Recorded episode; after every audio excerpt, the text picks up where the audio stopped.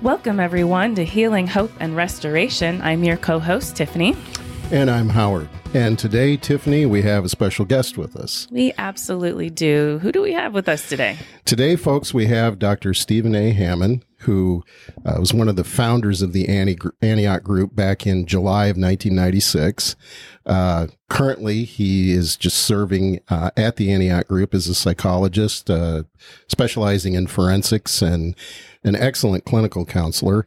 Uh, going way back, he was my uh, supervisor for uh, a few years, and uh, and then he couldn't take me anymore, so he handed me off to Dr. Breitmeyer. No, I'm just kidding. Um, it's such a pleasure to have you, Dr. Hamon. I've had mm-hmm. years of experience with you, both as a colleague and a friend, and uh, you're well respected uh, in your place of employment, and it's just a pleasure to have you come and talk to us today. I got to throw my bit in here before because that was great. You know, I think you hired me, you mentored me. I have learned so much from you and have just great respect for you all around. And so, welcome to the broadcast. Thank you. It is nothing but a pleasure to be here with you too. Wonderful. So, Howard, you know, we kind of fly by the cuff some days, but, you know, today we have a laid out topic that I think is very timely. So, what are we talking about today? I think it's important, uh, especially uh, post COVID. Uh, I don't know about the rest of the world, but I've observed uh, an uneasiness and an anxiety and a tension uh, in our society uh, since that time, kind of a benchmark if you want to look back a few years. And one of the topics that is so relevant to good mental health and positive relationships is resilience. Mm-hmm. And uh, Dr. Hamon, uh, thank you for introducing this topic to our audience today and bringing to light how important resilience is. Oh, my pleasure. It's a it's a topic that I come up against uh, both personally and professionally all the time. So there's a, I've got a lot of interest in it. Absolutely. So let's jump right in. Let's jump right in with some definitions. Sure. Well, originally, resilience is an engineering term. It uh, refers to how well an object, like a bridge, for example, uh, springs back into place after some object like a semi drives across it? Does it is it able to go back into its original shape? Hmm. Um, psychologists have borrowed that term and applied it to mean the ability to adapt, which is to stay well and keep growing as a person in the face of adversity. Adversity such as uh, trauma, having been abused, being in combat, tragedy, loss of a, loss of a loved one, um, cancer, uh, threats, being in debt, those kinds mm-hmm. of, uh, of things. And it's mm-hmm. a pretty important concept in today's world, as you mentioned, Howard, not only in our country, but worldwide, where 84 million people are displaced as refugees. Hmm. Yes, and when I look at the current national disasters that are going on and the death that has resulted from them, uh, mm-hmm. uh, certainly people need to have something to anchor into. That's for sure. Absolutely. Yeah. I like that that picture, that description of, you know, a bridge and a semi crossing it because I think sometimes in life we feel like we've been like hit by a semi with things. Very much so. do we have the power to bounce back? So what does resiliency actually involve? What are the components? Well, breaking it down, there are two main factors to consider. One is uh, the first is recovery, which is the ability to return to normalcy after some kind of a stress. For that is, for example, to not stay bitter down on ourselves or harsh or irritable with others. Recovery, psychological recovery. Mm-hmm. The second factor is sustainability. Sustainability, which is the ability to continue to develop as a person, learn new things, maintain your sense of humor, keep up relationships, even after we've experienced some setback or life stress. So to recover and then grow. Right. Yeah, wonderful. So I noticed that you mentioned, you know, you know, keeping up relationships. You know, does that have a role in resilience? Yeah, I would say not only a role, but I, I would refer to relationships as a third factor, along with recovery and sustainability. Do we have sustaining relationships? A third factor in determining how resilient a person can be in the face of some setback. Um, it's good for our mind to have relationships with other people. Let me here jump out and define the mind, by the way. That hmm. term uh, has various meanings to various people, but when I speak of the mind, I'm speaking of uh, the neural wiring that extends from the tip of our head to the tip of our toe and everything in between, with three kind of way stations of our mind one in the head, the brain, one in the chest, the heart, and one in the gut, the stomach. So the mind is everything between tip of head and tip of toes with those three way stations. So, you know, yes, rel- uh, resi- uh, relationships uh, play a definite role in determining and, and feeding our resilience in any given situation. So we have talked, I think, in the past in the podcast of just how critical, you know, relationships are, especially, you know, from the beginning. We talk from like a psychosocial standpoint. Yeah. You know, one of the first tasks when you're born is, you know, establishing a sense of trust, particularly like in your caregiver. So trust versus mistrust, you Right. know, as Erikson laid out. Mm-hmm. And so, you know, talk a little bit about, you know, children and how maybe they're born with, you know, a capacity or potential to like adapt and be resilient. Because we've talked even that children typically are more resilient even in a therapeutic setting than adults are, or maybe bounce back a little faster. Yeah, there's a there's a lot of truth to that. Well, I'll just share a personal belief, and that is, I believe that all children are born are born with the potential for adaptation, uh, to be a person who grows and is resilient. But it takes enough, uh, at least one good enough caring adult somewhere along in childhood to provide some kind of a relational bond to help that person learn to regulate their own emotions and how to cope in order for that uh, potential for resilience to be realized and actually become resilience. I'll just go on to say that that all kids, I think even developmentally disabled kids come into the world in my term built for mastery, wanting to learn something, how to tie your shoes. Learning that causes a, a burst of dopamine, which is the reward neurotransmitter uh, in the brain, but it takes a, a good enough caring adult to help define what getting it right means Mhm. and to celebrate getting it right with the child to really anchor that sense of mastery as rewarding. So when I think about that, um, you know, I have an adopted son. He's going to be 31 uh, in October, and he came with trauma, even though he was only a year old. And I I saw this develop. Now, yes, he's had his problems, and those that know me well know how documented that is. Yet I saw what you're talking about happen in terms of being able to graduate from high school, participate in sports, and develop a phenomenal, almost photographic memory about some things. Mm-hmm. So it does take that caregiver helping to push along that person to realize that potential. I think that's an excellent point. Yeah, thank you. Yeah, So to those, you know, teachers, you know, therapists, coaches, yeah, who are what I like to call those like protective factors in the lives of kids who are, you know, struggling or coming from really difficult places. Like this is huge and greatly encouraging that you can really, you know, help them like become even more resilient than they maybe are even already wired to be. yes, yeah, that's right. It draws it out.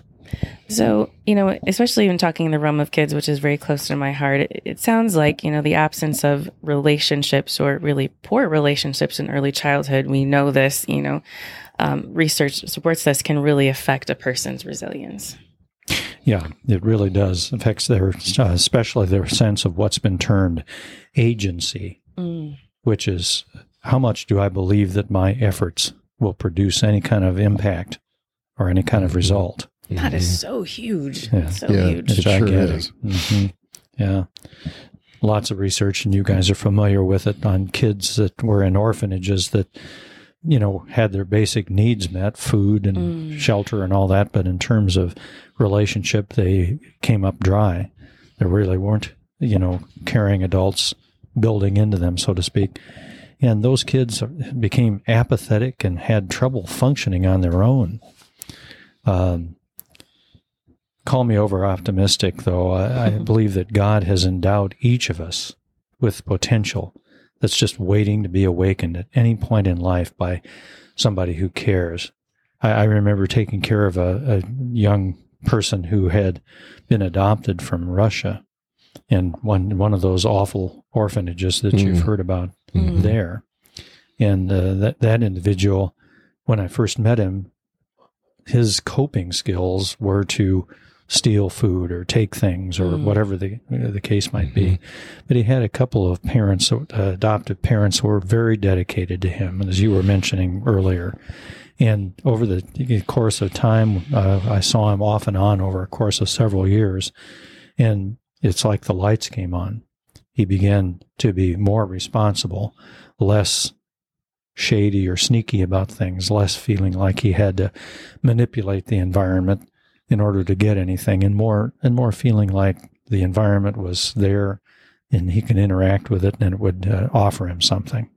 That is so huge. I Yeah. again work on our child clinic side, and I have worked with a number of children who have come out of foster care and who have you know later been adopted, and I've worked directly with a lot of um, adoptive parents and to see like the progress, you know, not and not I think as a direct result of the work that I've done with a child, but because of that loving and caring parent who is willing to endure a lot, maybe absorb even some of the abuse from the child because Yeah. they Yeah. were so hurt, um, and see them grow and just be so much further along. It is just amazing and night and day. And it didn't happen over a night or over just one day, but over the course of time, that growth is just huge. And so I think those examples are amazing. And you, you have a few others I think are very pertinent. Yeah, I mean, one perhaps most or of all all of us know about is Helen Keller, who of course was Mhm. born uh, both deaf and uh, blind. Mm. She was eight or ten, I don't remember, somewhere in that uh, age range when uh, Annie Sullivan first stayed with it, and, and as you put it, uh, Tiffany absorbed Mhm. her, you know, uh, all the rage and different things that, that were pent up inside Helen Keller until she reached Helen Keller. And of course, that person, Helen Keller, became a world famous uh, speaker and motivator. Yeah. So, yeah. Yeah. I mean, a little closer to home, this person was never adopted or any of that sort of thing. But I have an aunt who, when I was growing up, was scared of her shadow, nervous about everything Mm. always worried, always anxious, anxious that something would happen to one of her kids, something would happen to her husband, anxious about her own physical condition. And then in her 60s, one of the worst things that she'd already always been fearful of did happen. Her husband divorced her. And over the course of a couple of years, and together with a very caring uh, therapist, I saw an amazing metamorphosis, an amazing transformation in this woman who had literally been scared of her shadow. She began to take on new challenges. She would never have left home alone without one of her kids or her husband to drive her. She Mm. began taking car trips, you know, around the state to see relatives all of a sudden. Uh, she went up in, at dawn uh, in an airplane ride, the thing she would have never done. And so I, I saw this, this beautiful transformation, even in a person in her late 60s who had been frightened all her life. It started with, you know, something not good, but in the company of a caring uh, individual, a caring therapist, and uh, caring family members, and with her faith kind of reconstituted and important to her again, she blossomed. You know, my takeaway from that, Doc, Mhm. is that um, regardless of a person's backstory, uh, history, wherever they've come from, and whatever station they are in life, um, God, through many graces and sources, can help us to have neuroplasticity, that ad- adaptation to to be well and to function again and to live. I think that's a great example. I appreciate you sharing that. Yeah. I just picked up what you said in that, you know, it started with something that was like not good. Right. I think in all the work that I've done, and I think back to the times that I taught and the students that I saw walk into my classroom, the ones that I would probably characterize as coming from, you know, maybe more difficult places than maybe your average student were usually the ones that were showing up very consistently and, you know, had a capacity to endure a lot Yeah. um, Mhm. versus ones that maybe came from maybe more idealistic, you know, family situations and maybe struggled. and so on. we can call it that. and maybe struggled a little bit more with um, maybe more like things that are just part of our common humanity. Yes. And I'm not saying that as a blanket statement, it was just more so an observation. And I thought in in seeing that, I think, you know, when we have difficult situations, we are, you know, driven to develop those bounce back skills, those resiliency skills. Yeah, absolutely. And so for helicopter parents, and I could be talking to myself at moments in time, it is okay to allow.